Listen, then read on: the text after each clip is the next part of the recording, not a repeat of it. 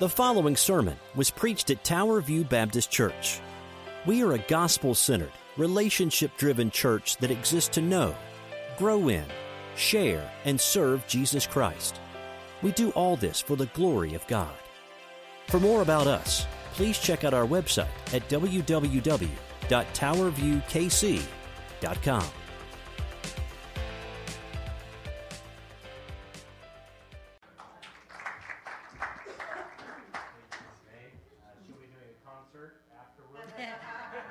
Meg will be doing a concert afterwards, I think, or something like that. Thank you, Miss Meg, as always. Well, as you turn your Bibles this morning to Luke chapter 2, Luke chapter 2, we're preaching through verses 25 to 35 in our third installment of From the Throne to, to the Trough, From the Throne to Trough. But we'll start reading in verse 22 this morning. And as you're turning there, uh, Pastor Nelson this afternoon, sometime, probably uh, well, I don't know when, but sometime on Facebook, Pastor Nelson is going to be putting together the Sunday school lesson. If you're on Facebook, uh, we'll get that out, the video out over email if you'd like to listen to it. Uh, you get to see him stare at a camera and tell you about the Word of God, and it's a lot of fun. And if you're watching us on Facebook Live this morning, we especially welcome you. We did change our service time this morning because of the weather. Uh, we're grateful to be here.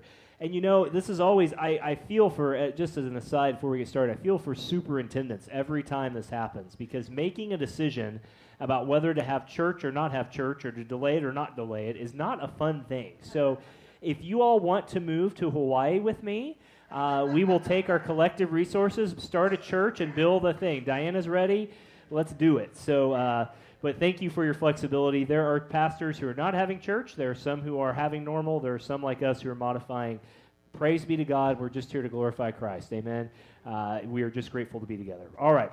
Well, I do have an opening illustration uh, apropos to uh, the, uh, this group. Well, last week, many of you know this, but last week, before the start of the Chiefs game, you probably heard this on the news. Uh, there was a much anticipated matchup with those hated New, New, England Patriots last week. And of course, the Chiefs' equipment was, was somehow mistakenly sent to New Jersey instead of New England. Do you remember hearing about this? Including the helmets, the pads, and all the footballs that they warm up with. Everything that goes with the football team ended up in the wrong space. And Matt Derrick, who's a reporter for Chiefs Digest, tweeted that the gear arrived safely, but he, ret- he retweeted or reposted what the state police confirmed. And this is what they said, quote, as much as we wouldn't mind a forfeit for the Patriots, we did our due police diligence in getting the delayed Chiefs equipment on time to the game. The game can go on as scheduled, but we really don't like the Chiefs, end quote. and that's okay. We beat you anyway, so that's old history. But you know, Israel must have felt this way, you know, at some point. It, the nation of Israel had to have felt this way because they felt like they got the short end of the stick all the time. You ever think about that? God, you're doing a lot of great things in the world, but you've been silent since we had this guy named Malachi 400 years before Jesus' time. Where is the Messiah? They almost felt like God was doing this and this and this, and, and like the Chiefs' equipment going every which way, but except their direction. And so that God would send a Messiah somewhere else. God, where is the promised Messiah? Why are we not getting it in the time we want it to? But just like those great state police of the state of Massachusetts, God reminded the nation of Israel it wasn't their time, it was His time that mattered when the sending of the Messiah would come. And Isaiah 25, verse 9, reminds us of this. It says, and it's up on the screen Isaiah says, It will be on that day that we say, Behold, this is our God we have waited for him that he might save us. This is the Lord, and we've waited for him. Let us be glad and rejoice. But what must have that felt like? What must it have felt like to wait so long and to wait so anticipatory for the Messiah to come? And we see two people over the next two weeks. This week, Simeon, the, the, the man Simeon. Next week, Anna, or the prophetess Anna. But why were they waiting? How did they know this would be the time? And, and, what would that look like? What do we learn from these people as they waited on the Messiah? And what does that mean for us? Well, we're going to talk about that today. The big idea, as you'll see it on the screen, is just simply this. Like Simeon, may we live thankfully and expectantly, asking God to continue to show us the difference between the things that matter and the things that don't. And we are going to look and see very clearly five truths about a godly person, especially Simeon this time. It's very straightforward. We're going to look at Simeon's character. We're going to see Simeon's confidence. We're going to see the celebration, a little party he has right there in the temple as he realizes what's happening in front of him. Then we're going to sing his solo, his, his, his time of chorus that he sings to the Lord. And we're finally going to see the great confession that would be the direction of the life of the Messiah. It's not all baby Jesus, petals and roses, Hallmark Channel, Lifetime movie kind of Christmas thing going on. It gets really serious really fast with what Simeon has to say. So, with these things in mind, we want to see how this man, this man who was a godly man, a sinner though, like us, anticipated the Messiah, but how he lived his life in a way as he waited on his Messiah, and how we need to do that as well. I love Joy to the World, don't you? Did you know that's not really a Christmas song? Did we burst some bubbles today? Ooh. Shh. I know. Sorry, Craig. No, Craig knows this. That song was written, Joy to the World, in, in, in anticipation of the second coming of Jesus Christ. And so, friends, as we think about the second coming, may we take a page from those who waited on the first coming to know what we should be looking for, how we should live, and how we might glorify God this side of heaven. If you're able to join us in standing this morning, why don't you join us as we read, uh, starting verse 22, we'll read down to verse 35, the story of Jesus' first eight days, and then the story of Simeon, this man who waited for the Messiah to come, and what that looked like in those that, that time. Verse 22. And when the time had come for their purification according to the law of Moses, they brought him, that's Jesus, up to Jerusalem to present him to the Lord. And you're going to see some parentheses here. This is Luke's historical note, verse 23. As it is written in the law of the Lord, every male, quote, should who first opens the womb shall be called holy to the Lord, end quote. Verse 24, and to offer a sacrifice according to what is said in the law of the Lord, a pair of turtle doves or two young pigeons. And now, verse 25 there was a man in Jerusalem whose name was Simeon. And this man was righteous and devout, waiting for the consolation of Israel, and the Holy Spirit was upon him. Note the Holy Spirit and how many times we use that phrase in the next few verses. And it had been revealed to him by the Holy Spirit that he would not see death before he had seen the Lord's Christ. And he came in the Spirit into the temple. And when the parents brought him, eh, the child Jesus, to do for him according to the custom of the law, he took Jesus, Simeon did, in his arms and blessed God and said, Lord, now you're letting your servant depart in peace, according to your word. For my eyes have seen your salvation, that you have prepared in the sight of all the people, presence of all peoples, a light for revelation to the Gentiles and for glory to your people Israel. And verse 33 And his father, Joseph, his mother Mary, marveled at what was said about him. And Simeon blessed them and said to Mary his mother, and here's the reality check, guys Behold, this child is appointed for the fall and rising of many in Israel, and for a sign that is opposed. And a sword will pierce through your own soul also, so that the thoughts of many hearts shall or may be revealed. This Jesus, even from his birth, was a very dividing person because he is the one true God, and may we worship him accordingly. Let's pray this morning. May we, like Simeon, live thankfully and expectantly. Let's pray together. Father, as we come before you looking at a passage, Lord, about a man who lived so long ago, Father, we don't come here to venerate or to, uh, to, to put on a pedestal Simeon. He was a sinner as we are, Father, but at the same time, we also know that you used him in a very special way in, Father, sending your Son in the special way that you did. So, Father, as we come before you, may we take some things from his life that he did to glorify you, so that as we look forward to your second coming, whenever that time is, that we too may seek and, and, and, and seek to glorify you as he did. Father, thank you so much. May the gospel be clear. May I get out of the way. May you speak through your spirit to our hearts, both those here and those who may be watching later or, or currently. We pray these things today in Jesus' name. God's people said, Amen. Thank you. You may be seated this morning. Well, I just want to remind you as you uh, uh, as we set the context here. Last week we looked at the, the, the birth of Jesus, how he was born in the manger. We looked at the angels. We looked at all that stuff, and now we get to the stage where they're they're starting to live life a bit more. They're starting to fulfill the life that God had called for them according to the law. So first, as we see a, the trait of a godly person, we see Simeon's character. Number one, Simeon's character. And it says in verse 25, there's a man in Jerusalem. Now, just stop right there.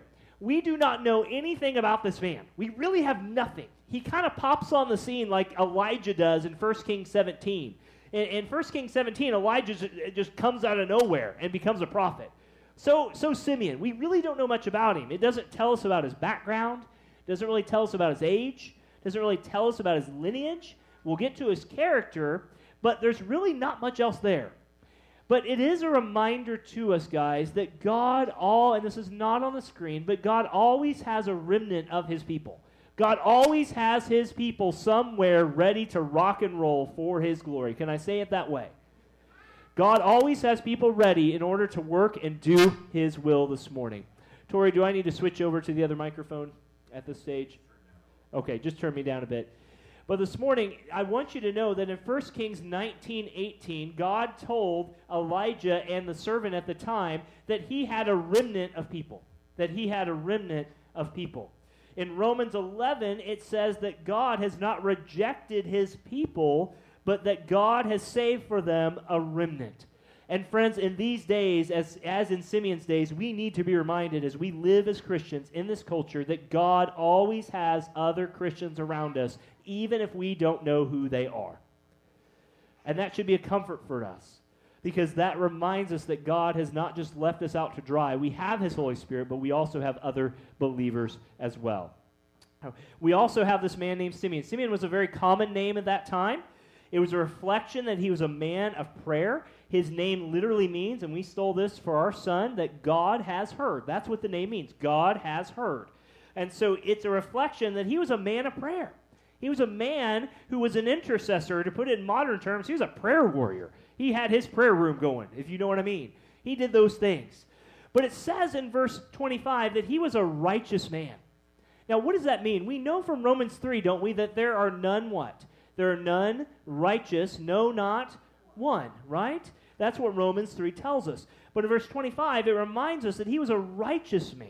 Well, what does this mean? There, we know there's none righteous. There's none who do good. There's none who seek after God. So, what does this mean? Well, the word righteous is also used to communicate what Noah did. Noah was a righteous man in a wicked generation. Job was considered to be a righteous man. Joseph, we're told, Mary's husband was a righteous man. Joseph of Arimathea, who we looked at a few months ago, who buried Jesus, was considered to be a righteous man. The centurion at the cross, when he said that this truly was the Son of God, said, Surely this was also a righteous man, referring to Jesus. And we know from 1 John that only those who are righteous will get into heaven. So, what in the world does it mean that he was a righteous man? Not righteous in himself, but righteous in the fact that God had given him part of himself, so to speak. God had exchanged his wickedness for goodness by faith. But have you ever wondered how the Old Testament guys got saved? You ever think about that? I mean, how did they get saved? How did, how did David get saved? How did Job, Noah, you run the list. How did they get saved? The same way you get saved if you're saved today. It's by faith alone in God alone. They didn't see it all. They didn't know it all. They couldn't anticipate everything. They were looking forward to sh- types and shadows, First Peter and Hebrews tell us. But they were saved by the righteousness of Jesus Christ as he died on the cross. And they looked forward by faith as we look back by faith to the same Savior, Jesus Christ. By faith, they were saved. But it says also he was devout. What does this mean? It, it, devout means it's someone who's super dedicated even to the smallest point of the law. Did you ever have one of those people in school? You know, the teacher says, the teacher says, you know, we're just going to skip this part of the assignment.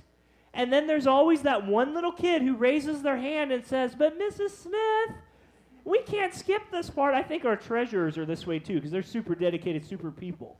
They're very devout people.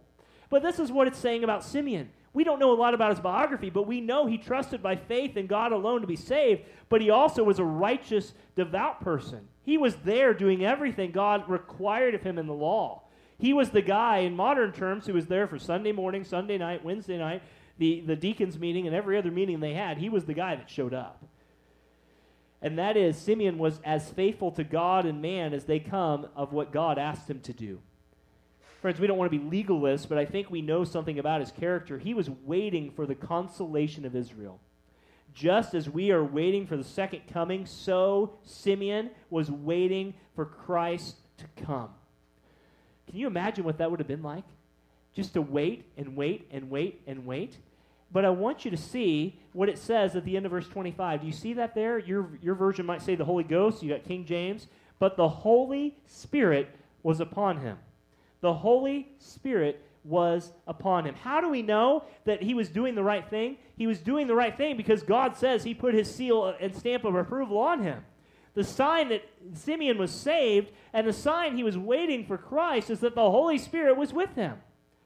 And this is why, and I'll put this up on the screen, Amy will put this up. What a great reminder to us today that God is more concerned with your character than your career, with who you are than what you do, and how you live than where you live.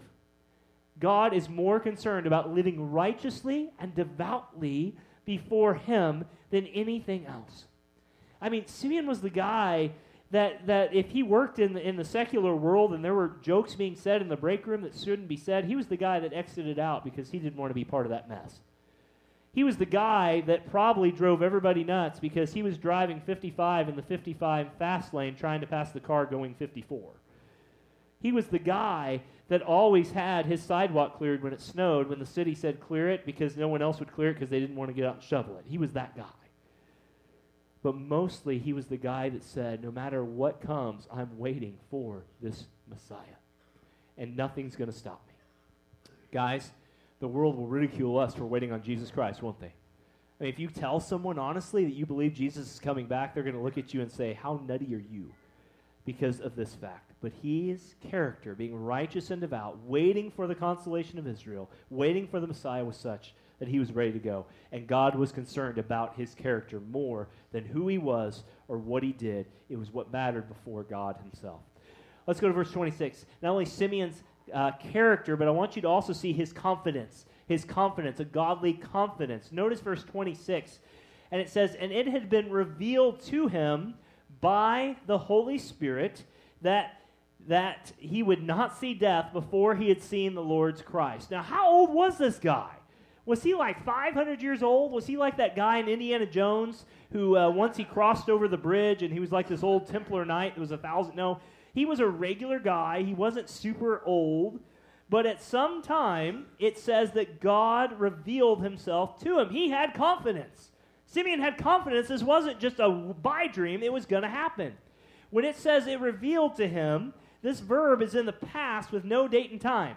So God basically, in effect, told Simeon, look, this is going to happen before you die. You don't know when, but I'm telling you, Simeon, it's going to happen. Do you believe me or do you not? Friends, God has told us the same thing about Jesus Christ. He has said He is coming again. He doesn't tell us the day or the hour. He doesn't want us to know the day or the hour. He says, be ready.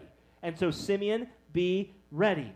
And this is the same word that the Magi received when they got the word about the star. This is the same word that, that, that was revealed to Joseph to get out of Dodge and get to Egypt so they wouldn't be killed.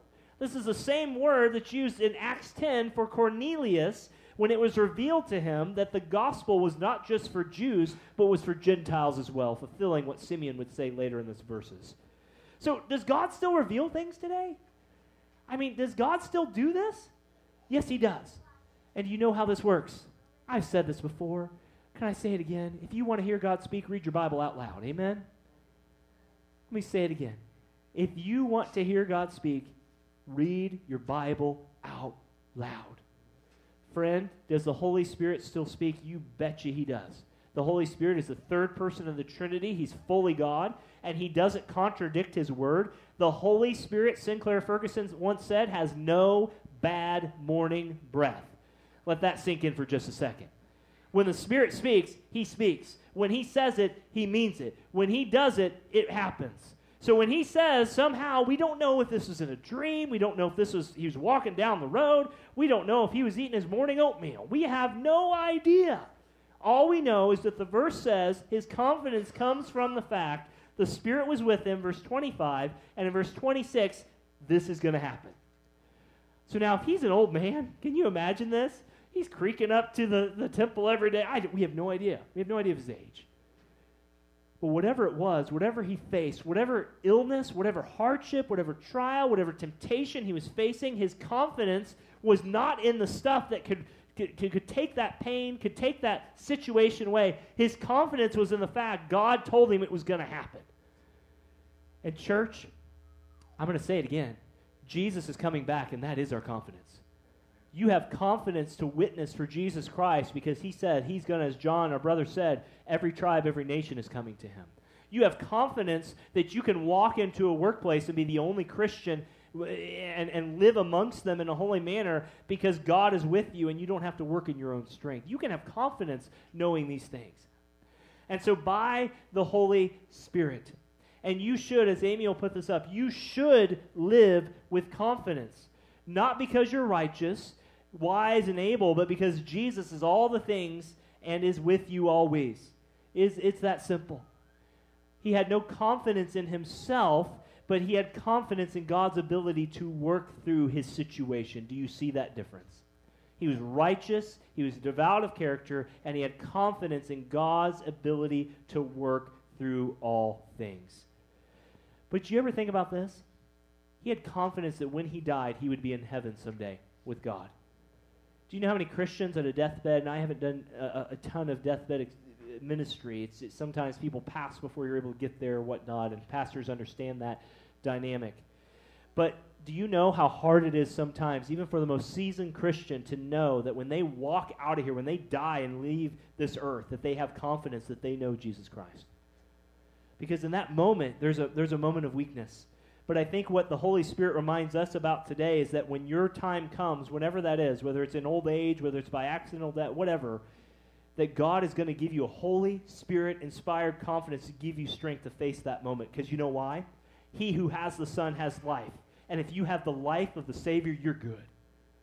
You don't have to have a pastor say a special prayer over you before you die called last rites. Friends, the rights to the keys of the kingdom were done once for all at the cross, were they not? When he said it's done, it's done. And when you die, you go to heaven. What a joy that will be. Amen. And what a joy it, Simeon had that confidence in.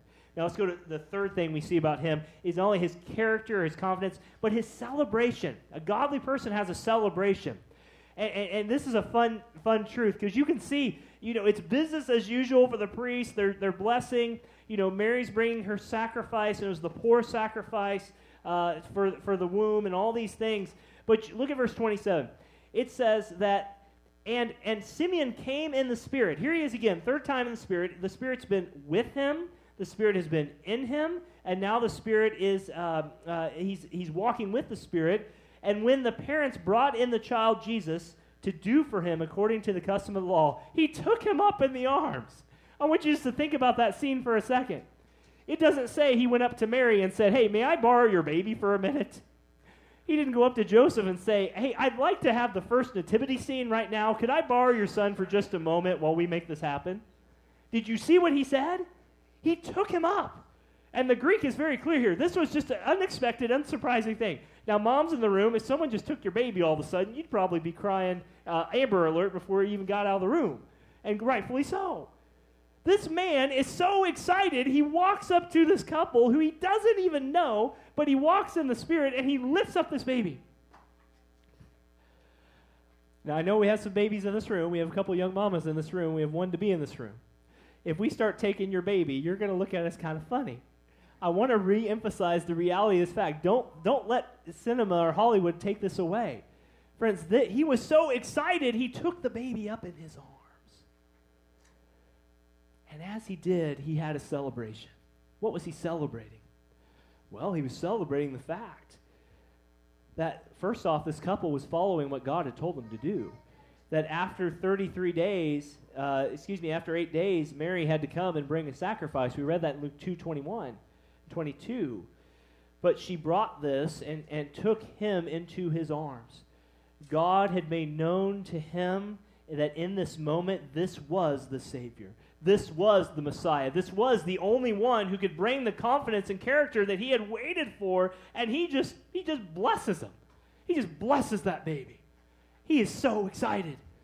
Now I don't I've done a lot of pastoral visits on baby things and it's exciting times. Even, you know, lots of things can happen in the room when the baby's born, you know, diapers get changed and things come out of the mouth and but it's exciting, right? There's new life.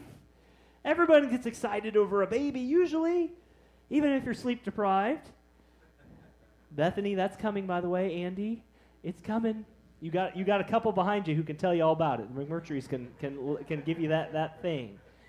But he got excited because the Savior was here. He got excited because the Word of God was being fulfilled right in front of his thing. Now, we get excited when God answers a prayer. You know, uh, uh, one of our sisters here, we've been praying for one of her friends uh, and is now cancer free. We've been praying for her on Tuesdays and other days.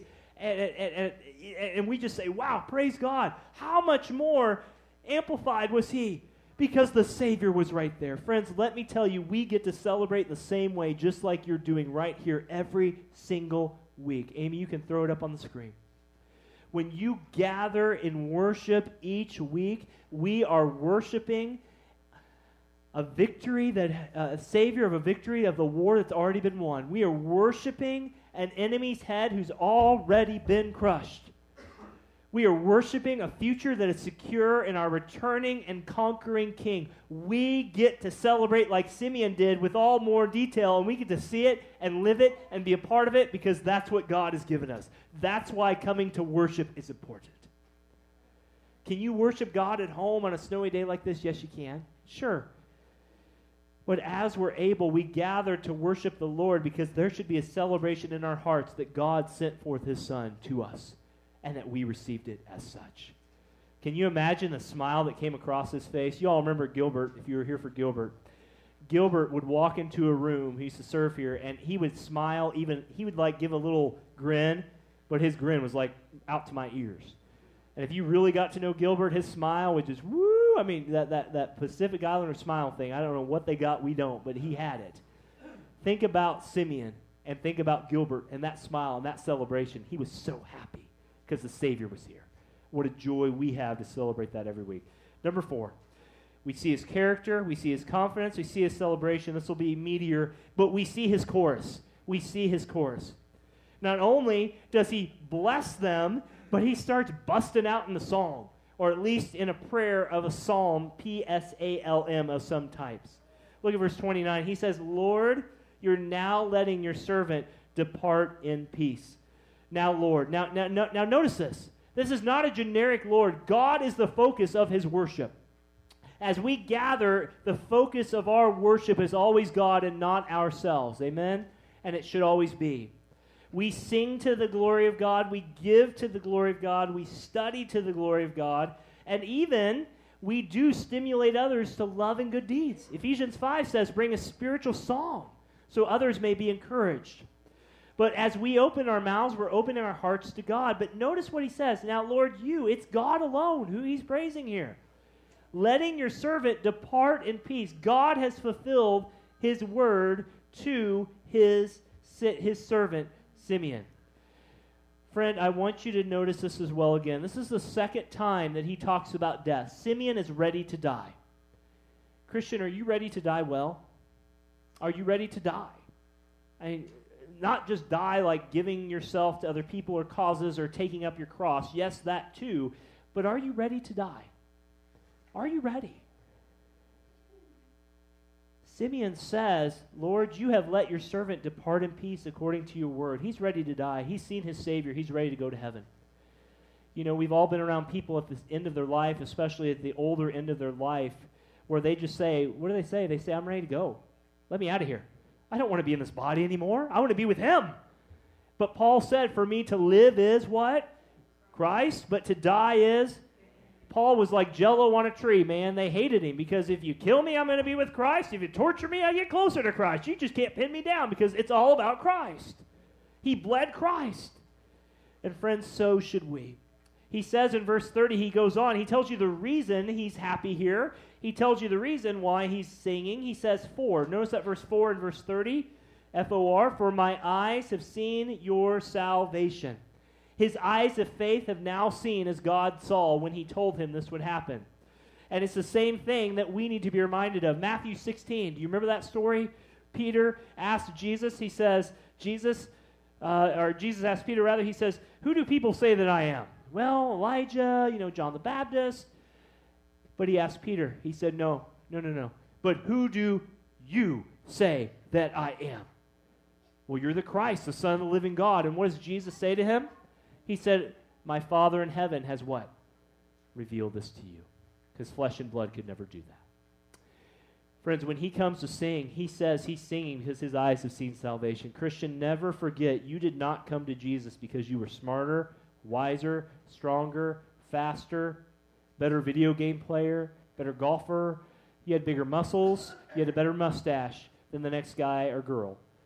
That would be weird with the mustache thing, but we'll let that set. but I want you to think about that. He's singing because he knows that it was God Himself who revealed to him the salvation he has. And Christian, never forget that we love because He first loved us. We hated God.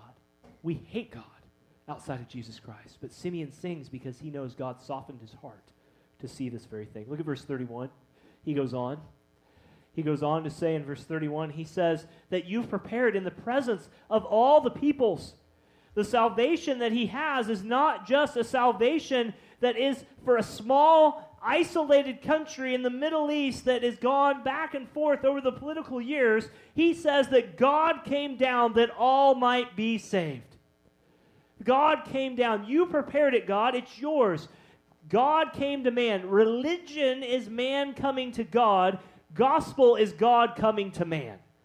And that is a huge difference. God has come all the way to man, not halfway. Uh, there are stories, you know, those prayers people pray in the movies God, I'll meet you halfway. If you just do this, I'll follow you the rest of my life. Look, God says in the gospel, you either take me 100% or I want nothing to do with you because there is only one God. All peoples. This is for all peoples, people from every tribe, tongue, and nation. Wide is the broad gate to destruction, but narrow is the way of the righteous. Is that not true? And he says in verse 32, he says that this will be a light of revelation to the Gentiles. He says that a light of revelation to the Gentiles. And this should not be anything new for Israel. Isaiah has been quoting this numerous times. He quotes it in Isaiah 49, 51, 52, 60, verse 3, etc., etc., etc., etc. But the light is speaking of Jesus. Jesus would be for all nations. I am so grateful that our church does not believe, as some believe, that Jesus is only for a certain ethograph, well, I don't even know, a certain ethnicity, that Jesus only died for a certain people. Jesus died for all who place their trust in him. Do you believe that? Now, do we know who they are? No, we don't. Has God chosen some? Yes. I think a good study of Ephesians and Romans 9 will say that. You hash that out. But he tells us that it's for all people. And he goes on to verse 33, and it says, And his father and mother marveled at what they heard. They could not believe this was actually happening to them. They were stunned, bewildered, shocked. And yet, an angel had already told them that he would save his people from their sins, did he not? But now salvation is for all. And I just want to put this up as Amy does, if you will, please, Amy. Your future is to be part of an eternal chorus of endless praise. And may we, by God's grace, be enabled to live that out right now as we go forward.